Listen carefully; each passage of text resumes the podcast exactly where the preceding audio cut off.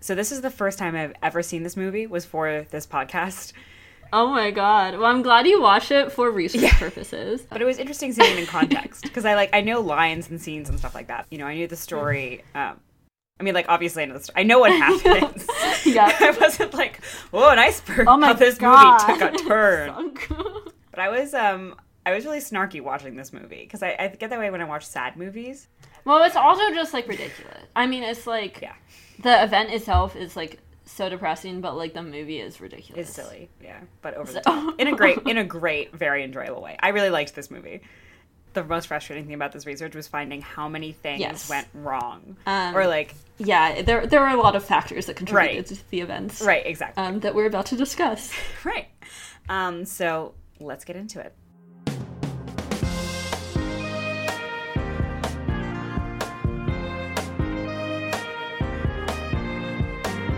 Is it history? Is it fiction? Is it somewhere in between? What's the real story behind the movie you think you know?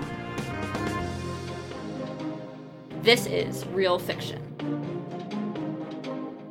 So there are a couple of different themes in this movie. Um, let's uh, let's start off with the lightest um, and talk about some class struggle, Ah, shall the we? the classism of this movie.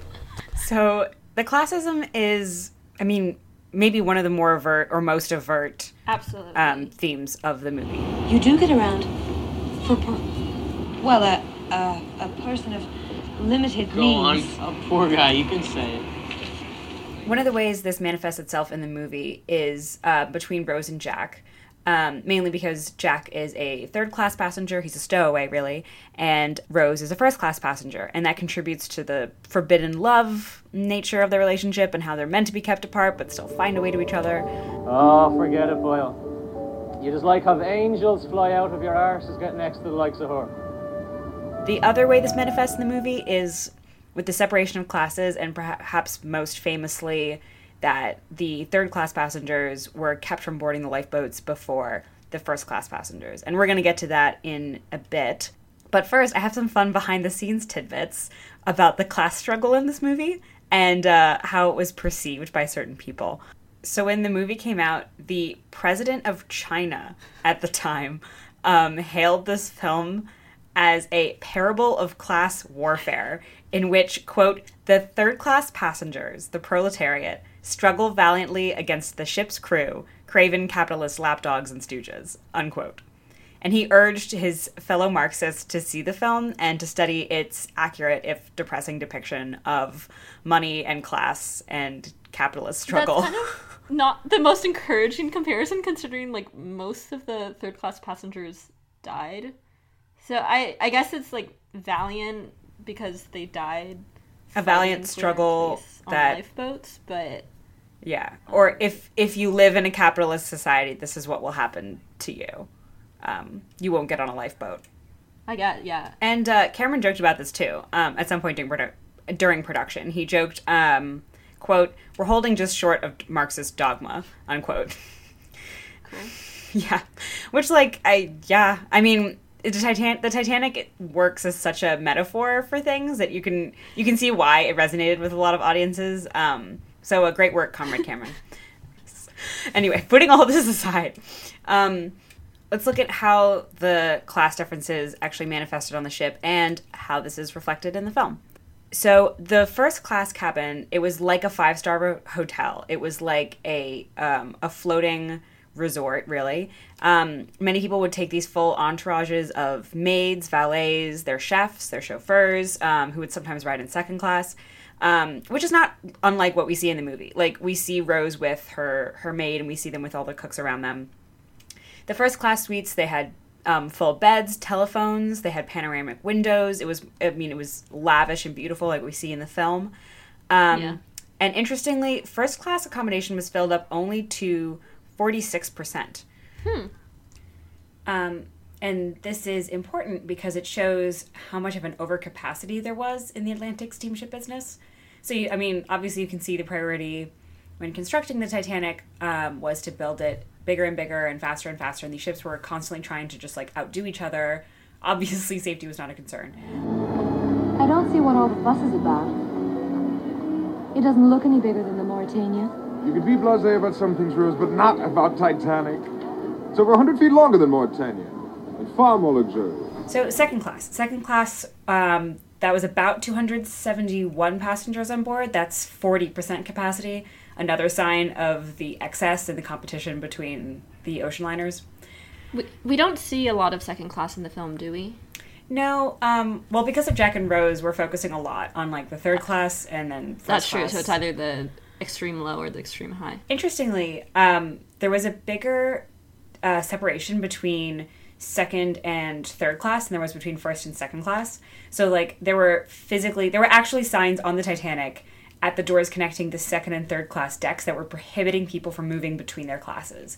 And there were some gates that were installed and potentially locked during the sinking. There are sort of conflicting accounts about which. And this is reflected in the movie. Open the gate. Go back down the main stair. Open the gate right now. Go back down the main stairwell like I told you. God damn it, bitch! So in the movie, there is that scene. Jack and Rose are trying to escape um, and get to the deck, and there is that gate that's locking, that's blocking their way, and someone. They're trying to escape, and the, the gate is locked, and they catch someone with a key, like a crew member. Right, they do. I mean, to be honest, tension. when I was Yeah. watching this, I like sort of skipped through the scene because it was like, I know you get out. I know you get out. It's fine. I don't really need to see this. I'm very stressed. Yeah, right and you're just like, I don't need the stress in my life. I want to watch this. But yes, the there were actually gates. Um, as upsetting that as that is, there were gates, um, and some of them Uh, were locked yeah. during the sinking.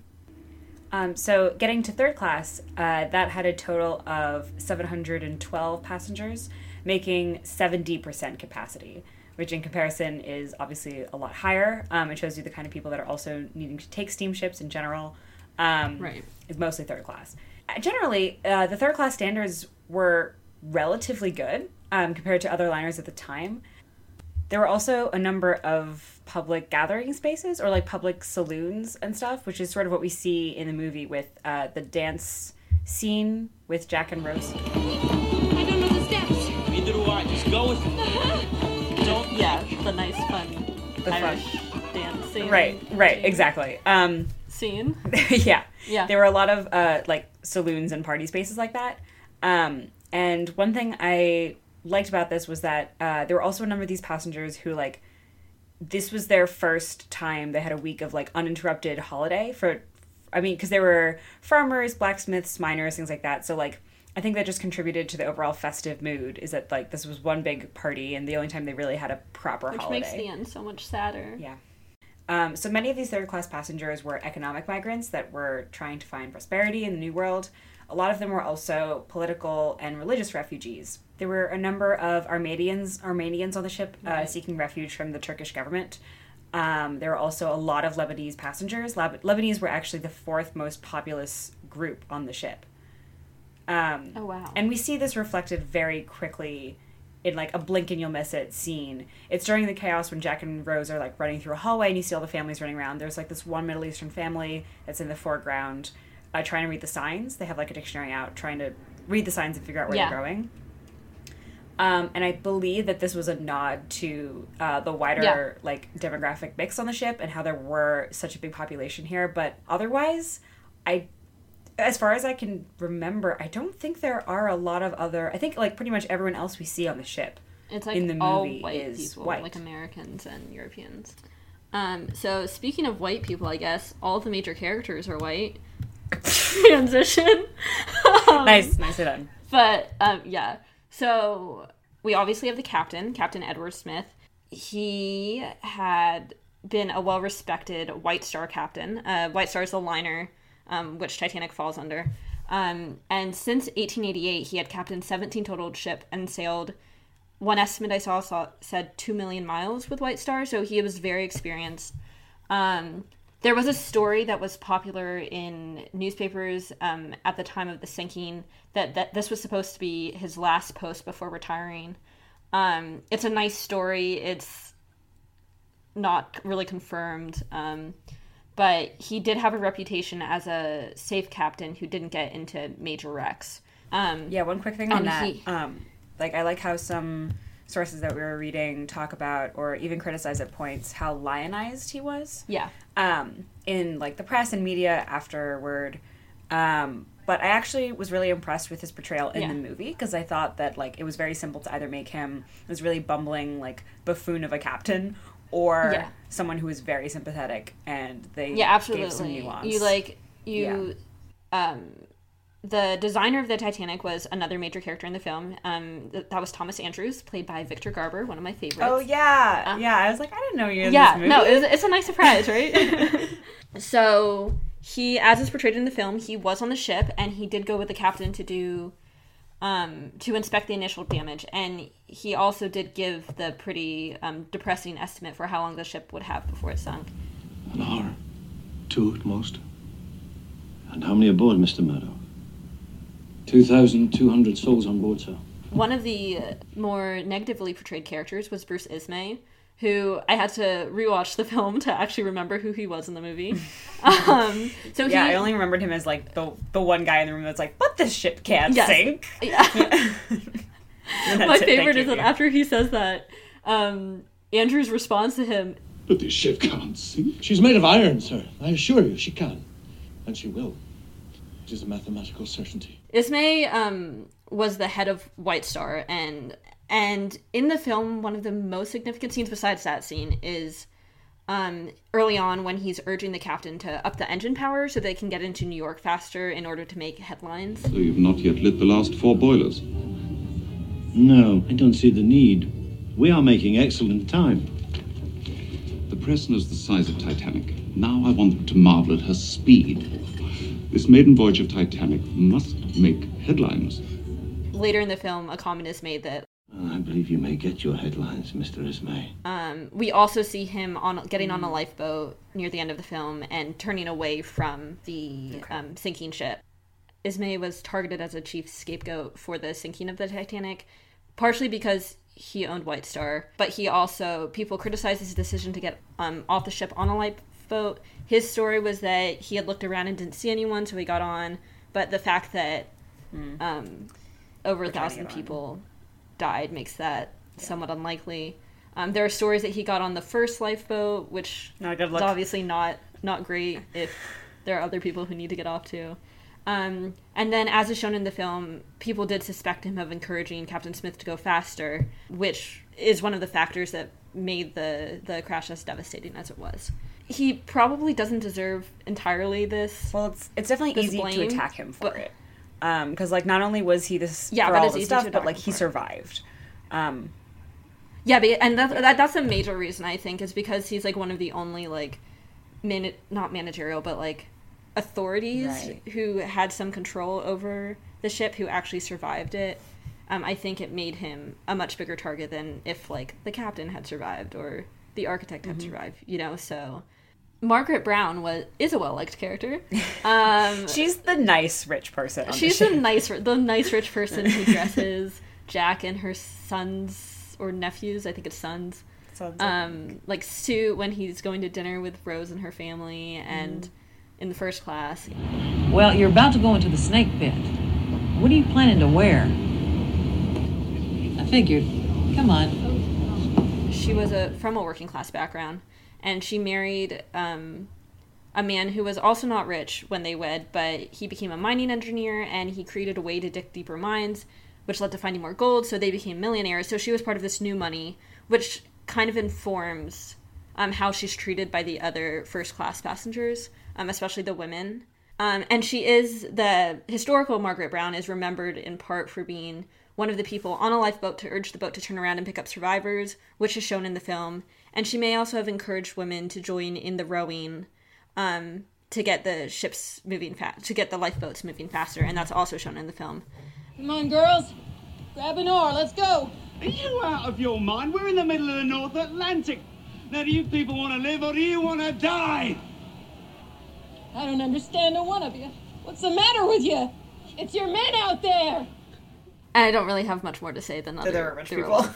Rich people and like ri- like names that you would recognize. and apparently that's how Downton Abbey gets started. Also, Is yeah, it? yeah. I think because like one of the relatives sinks on the Titanic, and so then all their fortune goes to the cousin, and that's how that gets started. No, I I've, I didn't I haven't watched Downton Abbey in years, so I forgot about that. Yeah. Interesting. That is So crazy. it's weird to think that those are happening at the same time. That's supposed to be the same period. Yeah, yeah. Good use of, well, I guess not good use. Reasonable use of historical events to drive a plot. Um, so the last set of characters who appear in the film who were definitely on the ship were the musicians. So one of the most famous stories, the string quartet quintet um, playing music as the ship is sinking, and this is one of those um, elements of the Titanic mythology that it's hard to confirm any details on. What is often repeated is that there was an actual Titanic band who played cheerful music to calm people as the ship sank. It's unclear who exactly was in the band that night because there were two sets of musicians on the Right. ship. I, I- I mean, Um, it was not disputed that the band was playing while the ship was sinking. It's just not Yeah, clear I- who exactly was in it. Yes, basically, yeah. It seems like I guess bef- like when people were still getting off, and who made who did survive, the musicians had started playing. So that seems um, confirmed by numerous survivors. Um, it's just any details beyond that are unclear. Who was playing, what they were playing, how long they played. Some accounts have them playing Mhm. basically as the ship sunk, and some accounts have them putting their instruments down like half an hour before. Yeah, the musicians were there. It's just beyond that, can't really give any, Specifics. or at least on the song. um, absolute details. Like, what was the? There were a couple songs that were that were rumored to have been played, but there was specifically. Yeah, it's the, the, the last. It's the song that he he's the the the, the band leader is playing, and then the Yeah, others the come movie. back to join him Yeah. after they've already left. Nearer, my God, to thee, the song that they're playing in the film, and that is one of the like rumored songs that the musicians played Right. was "Nearer, my God, to thee."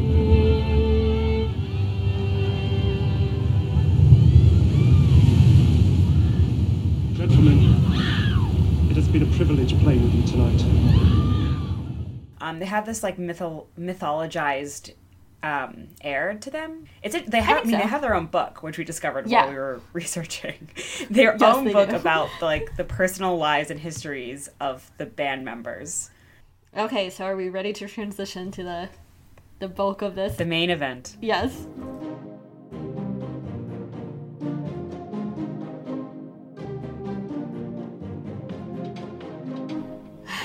The sinking of the Titanic. This is like what the whole film is about, and also like two hours of the movie is dedicated oh my to god, this. that that was one thing I did not know about going into this movie. Like I, I knew it was a long movie. Um, when you spend like an hour or so like setting it up, and then there were two hours of the sinking, which I did not expect. And most of it is just them Yeah.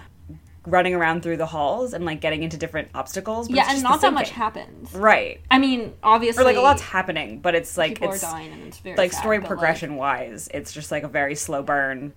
I mean, we're gonna get into this, but in terms of what the film paints as the biggest factor, would you say it's miscommunication or like I think it's mentioned that they've received warnings, and you see the captain receive one warning of from another ship that there are icebergs in the area. Another ice warning. This one's from the Noordam. Thank you, Sparks. Oh, not to worry. Quite normal for this time of year. In fact, we're speeding up. I've just ordered the last boilers lit. It seems like honestly, I mean, the speed is one thing. Also, the lookouts don't see the iceberg until like a second before they hit in the film, um, which obviously is. I mean, in the film, they're distracted by Rose and Jack making out on the deck below. So like, I don't think that was like a major factor in why the Titanic sunk. Look at that, would you? Made her a bit warm in the wheel.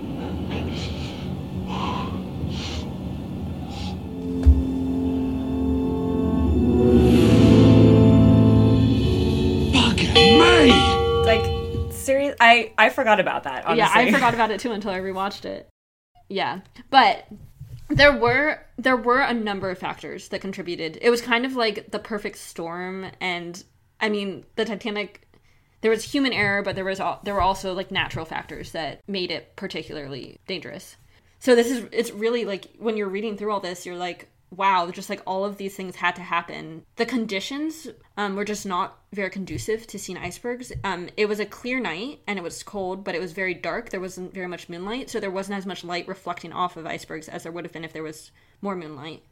Um, there was also not very much wind, so the sea wasn't breaking as much as it would have. And when the sea breaks, you can see it break across against the icebergs. So that's another way that like lookouts would have been able to see it. And this is actually referenced in the film. One of the crew um, mentions that because it's not windy, it's harder to see icebergs um, because the sea is so calm. Right. And I have a Um, quick behind the scenes thing on yeah. that. Um, like lighting this movie was also pretty complicated, or just figuring out a way to make it look real. Um, because they needed it to be light so the audience could see what's going on. That makes sense. Um, but because there's no moonlight, it's like, well, then you Yeah. can't see anything. So you sort of have to like add back, add moonlight back in. So yeah, so that's a good thing to bring up because obviously in the film you're like, why can't they see it? Right, right in front of exactly. But And it's, like, it would have been frustrating. Um, it was there were a lot of icebergs in this area and the part of the ocean they were in. Um, and the Titanic actually did receive a bunch of warnings from other ships who were taking similar routes. The captain at some point did change the course of the ship, and it was possibly to avoid ice, but he didn't reduce the speed of the ship. Um, and it kind of begs the question why was there this lack of concern, even though they should have been getting these messages? And the answer is that the messages weren't fully communicated. Some of them were sent to officers on the ship, but they weren't read closely. And then um, one story, I this is kind of hard to confirm because for obvious reasons, but um, the message from the Mesaba, which warned that the Titanic was going to be in a very dangerous ice zone, was kind of discarded as like not that important. Was stuck under a paperweight, and they forgot about it. Oh, for God's sake. So like, if you think about it, like if they had, yeah, I know, if they had like passed these messages on, maybe there would have been more urgency earlier. Um, One thing I wish the sources went a little more into is just sort of like explaining why Yeah. such messages would Yeah. be ignored or just like not taken seriously. Were they just not writing it down? I mean, also if you think you're on an unsinkable ship, even if there are icebergs, maybe you're just like that's true. We'll we'll figure. We'll, we'll dodge be it. fine. Yeah. Yeah. Well, Um, and then we get into the actual crash. At 11:40, uh, around 11:40 p.m., uh, one of the lookouts on the Titanic saw the iceberg right ahead and rang the warning bell. But that was less than a minute until impact, so there's really not that much you can do in a minute. Um, so as is shown in the movie, everything that happened next happened very, very quickly. An officer ordered the ship to turn sharply left and reverse engines, which is kind of like putting a brake on the ship. Um, so the Titanic did avoid a head-on crash, but scraped the iceberg on the side as it turned, um, and that severely damaged the ship's hull. So, according to one historian uh, named Richard Davenport Davenport Hines, hitting the iceberg directly would have been better than grazing the side because the Titanic would have been able to survive um, a head-on crash and could have just floated into port with a crumpled front instead of damaging the hull. Again, we can't test this, and and part of its construction or part of the unsinkable nature of the Titanic Yeah. is that it has all these different floodgates so that if one section gets hit and flooded the rest of them it automatically shuts off so that the rest Yeah. of them don't get flooded um, and it's like almost designed basically to, To be hit head on. right exactly it's designed to be like hit in one or two of these sections and have it cut off but the fact that it's sliced all Yeah. the way across the side means that there's nothing the gates can do like if all of them are getting flooded again, it's hard. Like this is theory because right, this can't be tested, which is good that this doesn't have to be tested. So, as is shown in the film, some passengers felt the impact immediately, but there were also many who didn't realize anything had happened. Just after the impact, um, the captain and the designer, um, Captain Smith and Thomas Andrews, um, go down to inspect the damage, and they could immediately tell that the ship was doomed to sink. So the first distress call was sent out around 12:15 a.m. on April 15th. The closest ship, I think, was the Californian, which had earlier sent a message warning about the ice. But at this point, the ship had the Californian had turned off its radios, so it didn't receive the distress call, which is also so frustrating because you're like, why do you have your radios off? Why? Why? That's But um, important. you need those on. But um, another kind of frustrating element of this is that the captain of that ship didn't respond to seeing distress rockets launch. But one possible explanation for that is that he misinterpreted their meaning. So um, I guess sometimes ships um, of one company. Okay, what? like what? What else could know, that so mean? Well, apparently ships of like one company would like sometimes send rockets to communicate with each other. And so that's what, or that could have been what he thought was happening, but regardless, he didn't respond. Um, which you're just like, ah. Um, so the ship that did respond was the Car- Carpathia. Um, and this is referenced in the film. and uh, it received the distress call around 12:30 a.m. and immediately changed direction to head over. So, um, but um, as is mentioned in the film, the the Carpathian knew it would take four hours to get to the Titanic, and the Titanic didn't have that much time. So they have that information that the Carpathia is coming, but they know it's going to be too late. So, like, what do you do with that? but um, so the captain returns from the inspection, and he knows how dire the situation is, and so he orders the lifeboats prepared. I saw some assessments that he didn't do this with enough urgency, and that would possibly have been to avoid panicking the passengers. And we kind of see this transplanted to Andrews when he's talking to Rose, um, when Rose finds out that the ship is doomed. Certain? Yes. In an hour or so. All this will be at the bottom of the Atlantic.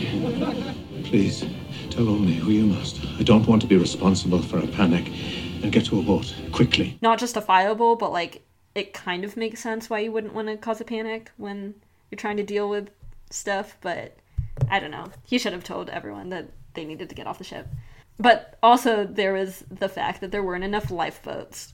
And that's like the saddest. Thing. Possibly like the most infuriating part of the disaster. And it's highlighted in the film. Rose yes notices early on, and that is completely accurate. I did the sum in my head. And with the number of lifeboats times the capacity you mentioned, forgive me, but it seems that there are not enough for everyone aboard. Not half, actually. Rose, you miss nothing, do you? I will say, I guess there wouldn't have been a debate about whether Jack and Rose could have both fit Yep. on the on the, the door if they had both had seats on a lifeboat, and that's kind of the main um, legacy Like- of the film. like no, I think Is you were that also the person who noted that Oh. if Rose had just gotten on the lifeboat in that scene where she jumps off, if she had just stayed, they would have Jack would have had the door to himself. Oh yeah, and this is. Uh, we're so mad. I could go on for hours. If she just stayed on her stupid lifeboat and not gotten off because of true love or whatever, they both could have lived. But yeah, so the Titanic could had a capacity for carrying over 3,500 passengers and crew, um, but the lifeboat only had, but the ship only had 20 lifeboats, and this only provided spots for um, about 1180 people on the Titanic. That on the that night there were 2,200 passengers, so you can see that there were a lot of people who would not have been able to get on boats. Um, this was almost ac- exactly half, right? Eleven eighty capacity Yeah. and twenty two hundred on board. So it's like almost exactly half, um, which is referenced in the film. Um, and you're just like, why? um, so this was actually similar to other like comparably big ships at the time. So on some other ships, like there were two thousand people, which wouldn't have who wouldn't have had lifeboats. On another ship, there was like three thousand people, and you're just like, there's an issue here. What's going on here? And it Um, wasn't even the Titanic wasn't weird. No, it wasn't. Yeah, that's like well within the legal limit. The legal the re- requirement. Sorry. Um, yeah, well, there was a legal requirement, but it was something ridiculous, like a thousand right. people. Re- like regardless of yeah so it, and i think that it was like 16 the legal requirement was 16 lifeboats so titanic was actually doing more than it had to do but um, still it's ridiculous um, so andrews the designer's original design for the titanic had 48 lifeboats but this count was cut down to 20 in the final design and one of the reasons one possible reason is that from the perspective of the ship owners there was a fear that um, if you had enough lifeboats for all the passengers, it would take up space on the ship. So there wouldn't be as much space in the public rooms or the decks um, or the cabins for people. I think what's going to happen with a lot of the movies that we're covering, there's always this line that's like very out there and ridiculous that I don't think Yeah. is like I can't imagine is real or based on anything in history. There's always that line like that. And then with this movie, In fact, I put in these new type davits, which can take an extra row of boats inside this one. But it was thought by some that the deck would look too cluttered. So I was overruled. A waste of deck space as it is in an unsinkable ship. and I was like, that is so absurd. It's like so on the nose that it felt really silly. Like it felt like, Yeah, okay, something we get it. Like foreshadowing, blah blah blah, hubris, and that's Yeah. what's so shocking to me is that that was actually based on something. That Yeah. silly line is based on an yeah, it's literally like they took the if you're gonna away. like, there's only so much you can like challenge like fate or whatever. You Right. name your ship Titanic, you call it unsinkable, and then you don't put enough lifeboats on. Like, these people. Also, this is this is something that I'm just like, but I saw this in multiple sources that there was supposed to be a lifeboat drill that day, but it was canceled because of a robust breeze. And you're just like, like if Like that why? is true, I mean, what's the point of having like emergency drills if like and canceling them if there's a robust Yes. breeze? Like as if you're actually going to use them when the weather is clear and perfect. it's gonna be like right, exactly. Yeah. What? What's wrong with you people? So actually, when the officers first started loading the lifeboats, everything um, seemed relatively calm. Many of the first class passengers were just like, "Oh, look at this! Look what's happening." They had taken so many trips, um, like so many like cross Atlantic trips or like long trips on ships before that. This was just like a novel event, um, getting onto the lifeboats and everything. wow, And how thrilling! yeah, and they like assumed that they would get to New York eventually. It would just be like a slightly delayed arrival.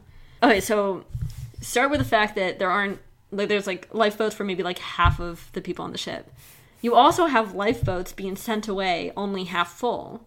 People didn't really trust the lifeboats, and they also didn't think the ship would. The like the passengers didn't think the ship was going to sink. So they thought the ship was going to be much safer than the lifeboats, especially because you're looking at them and you're like, oh, that's going to break or whatever. Yeah, why would you get Um, into like the flimsy thing in the freezing dark Pitch black, yeah. water? Yeah, Hold the left side! Right side only! and they've never done this before. And then there was also an incident on another like major ship, um, fairly recently before, where nine people had drowned because their lifeboat had capsized. So, they I think that was all that also could have been in people's memories.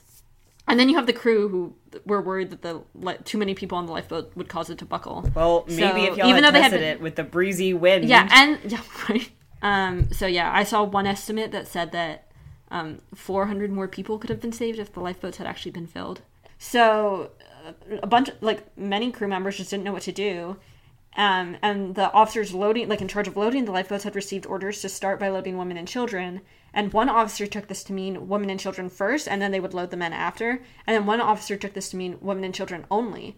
So if you were a man or like even like a boy, like a child, like if you like your survival depended in part on like which side of the ship you came on because like they were on opposite sides loading people. Right, like Um, there's one officer on one side of the boat that's loading women and children, and then the men, and then one officer on the other side of the boat that's loading yes, no exactly. men at all. So it's Yeah. like so if you didn't know that, and might just go to the wrong side. You might just go to the wrong side. Yeah.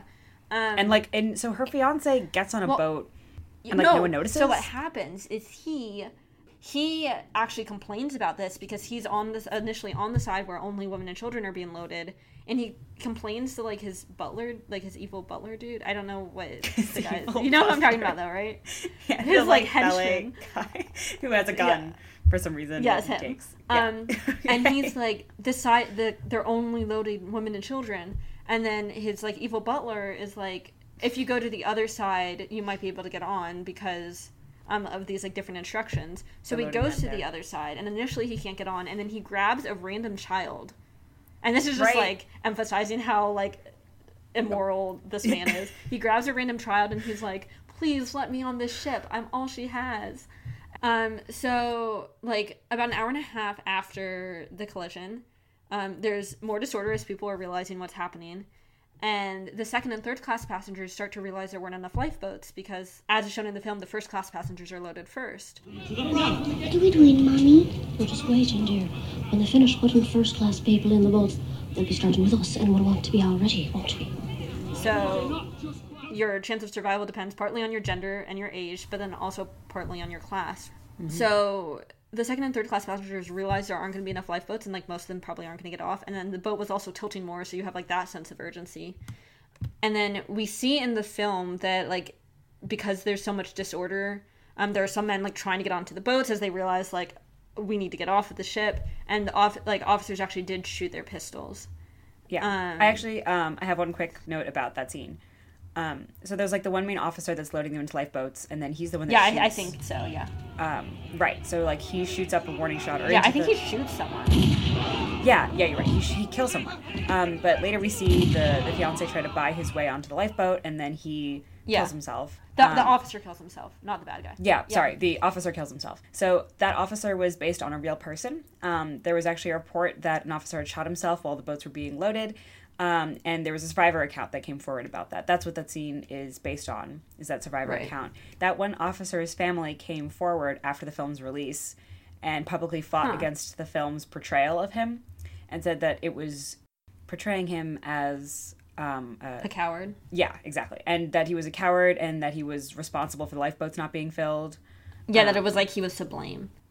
Right, exactly. I didn't actually. Um, I didn't know that that was based on the account. Um, so yeah, as I suggested, the class system on the ship did determine in part who actually made it off. So according to Walter Lord, who is the author of the popular A Night to Remember and The Night Lives On, which is probably how a lot of people learn about what happened on the Titanic. Um, he gives some numbers for who actually got off, and I just want to say them here just because it's astounding. You had 53% of first and second class passengers who were saved, and only 25% of third class. And if to get more deeper into that, you have 94% of first and second class women and children who were saved, and only 42% of third class. So the class you were on the ship had a huge impact on whether you made it off. I do want to say though that contrary to how the film portrays this, the fact that so many first class people did survive does not necessarily mean that they were like buying their way off, which is kind of like what's suggested um, with Hockley at least. So one of the like most uh, I'm trying to think of the like it's like rom- like depressingly romantic um, stories. Um, Ida and Isidor Straus, who owned Macy's, um, were trying to get onto lifeboats, and Is- Isidor was told that um, as an old man, he was allowed to get into a lifeboat, but he refused to get in before other men. And Ida actually did get into a lifeboat, but got out of it because she refused to be separated for, from her husband. And like the myth is that she said, "As we have lived, so will we die together." And that's just so sad. And it's like I think there's a there's a reference to them in the film, and I don't believe they're named, but there's a scene where you see this wealthy couple lying in their bed as like the water is rising around them, and they're just like hugging each other. And I think that's supposed to be Ida and Isidor Straus. Oh, that's Um, interesting. I really like that interpretation. So we don't have evidence of like widespread buying onto the lifeboats, but the crew was definitely prioritized. Yeah, and they them. were definitely intentionally loaded before the third class. Um, so like the call for third class passengers to board didn't happen until almost an hour after the collision had occurred. As you mentioned before, there were like literally gates between the third class decks and other parts of the ship. Some survivors on the lifeboats did think about turning around to go back and pick up some of those left behind, especially since most of the lifeboats weren't full anyway. But then there was a concern expressed that if they went back, there would be a swarm of people overtaking the lifeboats, and then those currently on the lifeboats would die. So most of the lifeboats didn't go back. 12:15 a.m. is when the Titanic band started playing. So finally, we get to the rescue. Carpathia, who I mentioned a long time ago, who was four hours away, um, was the one ship to actually respond to the distress call. Yay! Um, and then from about 4 a.m., um, they started boarding survivors onto the ship, and they saved it. There were about 705 people who made it onto the Carpathia from the Titanic, which, as I said before, meant 1,500 people died. And as you go through the timeline of events here, you're also going through the timeline of events in the movie. Uh, so, like how Cameron was very obsessed with getting everything right, because um, in that sense, it is it is very accurate. Uh, which brings me to the production history itself, because Cameron has like a, staggering amount of dedication, I guess, to historical accuracy in this film, and he had his own like private library that he kept filled with all his research during production. Um, so before production, Cameron actually took two deep submersibles to the Atlantic floor and brought back footage of the ship, which appears on screen in the movie's present day time. Oh, when they discover the ruins? Yes, Oh, exactly. I didn't know that. Um, the footage that you're seeing on screen is is all from Cameron's actual actual dives. Yeah. Um, Oh, and wow. uh, kind of an interesting fact. Uh, in total, he made 12 dives, which each lasted about 15, 17 hours. Wow. Um, so it turns out that all that time spent down there, he actually spent more time with the Titanic than the passengers did. Oh. I know. But uh, through all of this, he also he met with other experts. He met with Robert Ballard, who uh, led the crew that originally found the Titanic, and uh, he also worked with um, Walter Lord, the historian Walter Lord, both as historical consultants on the Oh, film. Walter Lord consulted on this movie? Yeah, but all this research does really pay off. They're really trying to recreate the Titanic and the feel of the Titanic being on it um, as much Yeah. as possible. But obviously, this all went way over budget, As you would Um, expect. Uh, and there was even a okay. Variety ran a daily Titanic watch Oh my God.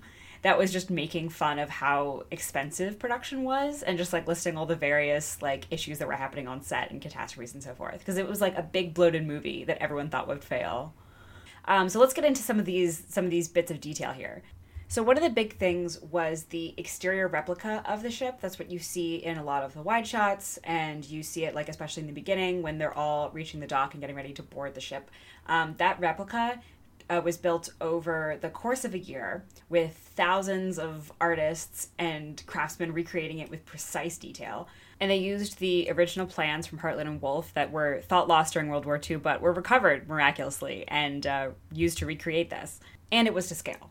Only the uh, starboard side of the hull was completed, which was interesting for a couple reasons. I mean, partly so they don't have to just recreate the entire ship, but for scenes where they're supposed to be getting on on the port side, basically anytime you see the port side, Yeah. it had to be flipped in post production. Like the footage itself was flipped. Everything was like accurate down to the detail. It was just all backwards. So like pictures of the set and production, I look hilarious and also like a nightmare because all the Oh text is God. backwards. Like White Star Line on their hats is backwards. The d- doors on the cars backwards. Like everything had to be built in reverse, um, just for that, just for that scene in the beginning, um, and down to like the bags, Oh labels, everything. I saw um, a tidbit somewhere about how even the clothes had like the buttons on the shirt had to be Like on the other side? backwards. Oh Yeah, exactly. I know it. It's God. Cameron's a bad man. I mean, give him his due. Like, obviously, there were some aspects of this that weren't accurate, but he did his research. the furnishing details inside those are actually based off of titanic's sister ship the olympic um, by the same company. Um, it's all by the same company. But that's just because we don't have a lot of photos of what the interior would have looked like on the titanic so they just base it off the closest thing we've got. But did I ever tell you that the Titanic and Olympic had another sister ship, and it was ca- called the Gigantic? Are you serious Yeah, well, they changed the name, I think, after the Titanic because they didn't want to like. Well, they were yeah. like okay, maybe we need to cut back, and I forgot what they changed it to, but it was called the Gigantic, I think, and I was like, oh my god, this is Oh amazing. no! Oh, that's so sad. But uh, going off the furnishing details, one of the more memorable sets was the staircase um, that they go down to Mhm. dinner across of and everything. Um, that was modeled off the Olympic as well, Okay. uh, down to the carvings and the clock and stuff at the top. And okay, usually we don't share facts that we can't verify in one form or another. But I so I watched the movie on Amazon, and it has a little like fun facts that pop up at the bottom. And there was this one fact that I loved that I it was like from IMDb. It pops up and I could not verify it. I searched so You couldn't find it hard. anywhere, okay. So like I could find other stuff that talked about the scale of the ship and just like how they adjusted it accordingly. I just couldn't find confirmation why. Yeah. So the staircase in the movie is slightly larger than the staircase that had been on the real ship, the real Olympia. And allegedly the reason for this was because people in 1912 were shorter than they are today. And as a result, they like intentionally scaled up the staircase to make the actors look smaller and like I guess seem more normal. I wonder, I wonder what they would have looked like on the like scale, like the staircase to scale. Like, how much bigger was right? it? Like, is it noticeable? Like, there has to have been a noticeable difference, or like a difference in height that was big enough. What I should have gone back was find the average height in like Yeah. 1912 and just compared it. Because if you're gonna scale it, Yeah, there has to be like a significant enough difference. because also what this means is that like in an alternate universe. There could have been a version of this film where Cameron just stuck to detail and made everything according to original scale. Everything and looks everything small. is tiny, and it's adorable. That's what I'm imagining. so it's like Alice when she's like giant. Yes, and like the tiny house and like the normal size house. I'm like, that's what I'm imagining it would have been if it was to scale. Oh my god, It's just a tiny Titanic. that's Um, amazing. Anyway, but going back to uh, going back to the other set dressings that we see, um, including like different props like suitcases, teacups, ashtrays, lamps, mailbags, everything. Everything was an exact replica. Uh, that actually includes one interesting prop. So the fateful scene at the end of the movie when Jack and Rose are in the water and they're trying to find refuge, and she gets on that that piece of um, that wall panel or. Um, it's like a piece of debris that she's getting. I thought it was a door, but I have no idea. Oh. Well, the the wall. Yeah, they're on a piece of wood. the, the debris. Um, that was so the piece of debris that they find that was modeled after an actual fragment that was recovered from the wreck, um, which is now currently on display in the Maritime that's, Museum. That's interesting. That Atlantic. very interesting. Yeah. Um, another interesting detail. So in the beginning, when we see them loading the cars onto the ship, um, Mhm. I mean, part of that is to show that everyone is traveling with all their stuff with them and how luxurious this trip is, but also to set it up, Yeah. um, set up the scene later when Jack and Rose are in the car. So that was based on an actual car that Cameron tried to find during his dives. He tried to reach William Carter's for the car Carter for the for their touring car, for like that ca- Yes. ca- carriage for the car scene. Um, he tried to reach it with his ROV underwater, um, but debris blocked his attempt. Um, so instead, they uh, they ended up using historical documents, including Carter's insurance claim after the sinking, so they could faithfully recreate his car in every detail, down to the crystal fla- crystal flower vases that you see in the passenger That's compartment insane. and also the the davits that were used to hold and lower the the lifeboats. Um, they used 1912 era davits that were provided to production by the original manufacturers. Okay. Um, or davits using the original designs, and that was so that the stunt crew could also familiarize themselves and practice when rehearsing the Right. lifeboat scenes, so they could figure out how they work and how to do it safely. Unlike the real, I was gonna say, oh yeah, oh they they took more care in practicing and making sure that the stunts were safe than the actual people who were in charge of these lifeboats. I mean, I guess you learn from your mistakes and everything, but literally. if you take the film, Okay. if you take out the present day scenes, the film, if you just take the flashback scenes, so everything that's actually like on Yeah. the ship, the film would run two hours and 40 minutes, and that is the exact time it took for the Titanic to sink. It's insane. Like I know, like the I mean, level of- honestly, I'm like, Cameron, you could have cut it a little bit. Like we didn't need to reach. we didn't need to feel like we were on the ship. narratively speaking, dragging it out that way really emphasizes like the slow burn of it and also why people weren't like panicking at first and getting into Yeah. the boats. It really like drags it out and builds the dramatic tension in a very effective way. So Right. like on on that side of it, like I, I can understand. On March 31st, 1909, workers at Harland and Wolff, uh, who the, the shipyard where the Titanic was from, they began laying the keel for building the Titanic at the start.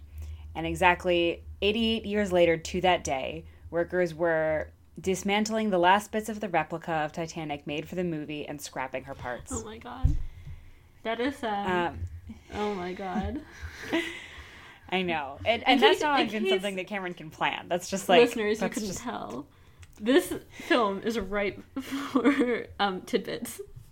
Trivia. Yeah. Oh, for There's sure. So much There's so much movie trivia. and we trivia that I only pulled in the stuff that was like actually relevant tangentially at least to the Mhm. historical accuracy of the film but there's a whole world of trivia about this and everything we discussed so far with like whether historical accuracy and the attention to detail like i i feel like it really pays off when you're watching it i i really liked this movie and i was just very impressed yeah it's a it. it's an Um, impressive i really film. appreciated it it's long but impressive yeah for sure um so to tie this into present day did you see the the headlines that i have to reference No. okay so because we apparently don't learn anything there is a titanic 2 set to sail in 2022 that is an exact replica of the first oh one oh my god is it flying is it sailing from like southampton to new york I, I think it is. I think it's the, it's the same it's the same route. oh my god It's by Blue Star Line. no white star are they Yeah, it's like some Australian billionaire. Are they gonna like funds it. recreate? Like I'm like slightly terrified that this is all just like a money grab or something. Because like people will want to be on the ship, I guess, to be like, I'm on Titanic too. And then what if it's all like this is totally going into conspiracy theory? But what if this is Mhm. all just like just like a ruse and he's gonna sink the ship, like i- intentionally planning on like replicating everything about the Titanic, Like a and, like, sinking the ship somehow. uh, Or you know what he's gonna do? He's gonna re- replicate everything, but then when he gets to an iceberg, he's gonna hit it head on to test the theory. That's exactly what and he's see if it do. works. Hopefully they have enough lifeboats. Did they say whether they have enough lifeboats? Oh, I should check, shouldn't I? Like that. That should have. Wait, that should have been number one. I mean, I would assume because be regulations surprised if that was, now. like- Right, but regu- I mean, if regulations have changed and like there's a new legal requirement, Now there then I, I assume that they're Yeah, not going to lot more shipping, really yeah. keep it right. Exactly, they're not going to keep it exactly the same. So Okay. So the ship will carry almost exactly the same number of passengers, um, 2,400, and crew as the original. That's about 900. Um, but most importantly, it will boast modern navigation, safety technology, and plenty of lifeboats. Does it literally say that? Yeah, it, it says that in the USA Today article. Yeah. And it's kind of also like I mean we've been making a lot of jokes, but like at the expense of the movie, not the event itself. But it's kind Right. of like I feel like it's kind of disrespectful to the people who died. Yeah, it feels I like mean, it's like- in poor taste because it feels like it's a gimmick because of the movie phenomenon and forgetting. Yeah. it like forgets that it was a historical event. Where fifteen hundred people died. Yeah. Um, one of my favorite tidbits that I saved for the end. So there's a Titanic grave that's uh, a memorial that's near where you are actually. Okay. So there's someone buried in the cemetery um, of Titanic victims, and there's a grave there labeled for someone named Jay Dawson. Uh, they said that a lot of people flocked to this, especially or flocked to this after the movie, to like give flowers and like make mourn. offerings or like Yes, exactly. To like make offerings for Jack Dawson, but who is not this person. Um, but not related to Jack Dawson, but he can be if you want him to be.